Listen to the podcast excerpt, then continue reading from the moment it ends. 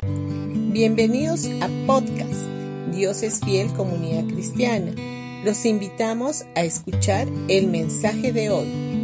Hola familia, hoy día miércoles 27 de octubre. El día de hoy vamos a ir a Isaías capítulo 12 versículo 2, donde dice, He aquí Dios es mi Salvador, confiaré y no temeré, porque mi fortaleza y mi canción es el Señor Dios, Él ha sido mi salvación. El Señor siempre es nuestro Salvador, por lo tanto, confiaré y no temeré. Cuando nos enfrentamos a una situación difícil siempre tenemos dos posibilidades, confiar en Dios o sentir temor. Este pasaje nos habla de confiar y no temer. Por tanto, nos decidimos a confiar en Dios y hacer caso omiso a nuestro razonamiento humano. La palabra nos dice también que no nos apoyemos en nuestro propio entendimiento, sino que confiemos en Dios, lo que dice en Proverbios 3.5. Y con esto nos invita a tomar la decisión correcta. Cuando sentimos temor, nos ocupamos demasiado con las cosas naturales y buscamos las soluciones por nuestros propios medios. Sin embargo, cuando estamos confiando en Dios, estamos ocupándonos con lo sobrenatural y el Señor siempre obra en ese ámbito. Nuestra mente se ocupa con lo natural, pero la solución está en nuestro Salvador. Este pasaje que acabamos de considerar explica claramente que Dios es nuestro Salvador. Él no solo nos concede salvación eterna, sino salvación en todas las circunstancias de la vida.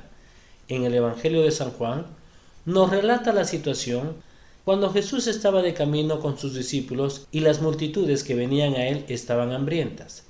En aquel momento Jesús le preguntó a Felipe qué era lo que podía hacer para darles de comer a todos. Felipe, lleno de preocupación, comenzó a calcular cuánto dinero sería necesario para comprar tanta cantidad de alimentos. Humanamente era imposible poder dar de comer a esa multitud, pero la Biblia nos dice que, a pesar de la pregunta que le hizo a Felipe, Jesús ya sabía de antemano lo que iba de hacer lo que dice en San Juan capítulo 6 versículo 6. Él, el Salvador, ya sabía cuál era la solución y proveyó alimento en abundancia para toda esa multitud. La provisión que necesitaba se encuentra siempre en el ámbito de lo sobrenatural. Por tanto, no miremos a nuestro alrededor buscando soluciones naturales, sino vayamos a la fuente de lo sobrenatural, a nuestro Salvador Jesucristo. Ahora, es interesante la pregunta que Jesús le hace a Felipe. ¿Dónde podemos comprar pan para alimentar a toda esta gente? La intención era de probar su fe. La respuesta de Felipe no fue la más acertada. Él tendría que haber respondido, la verdad Señor no tengo la menor idea cómo vas a solucionar esto, pero seguramente ya sabes cómo hacerlo.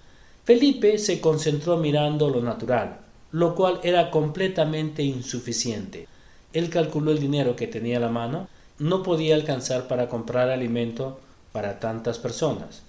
Cuando decidimos que no alcanza, estamos hablando desde la duda y no desde la fe.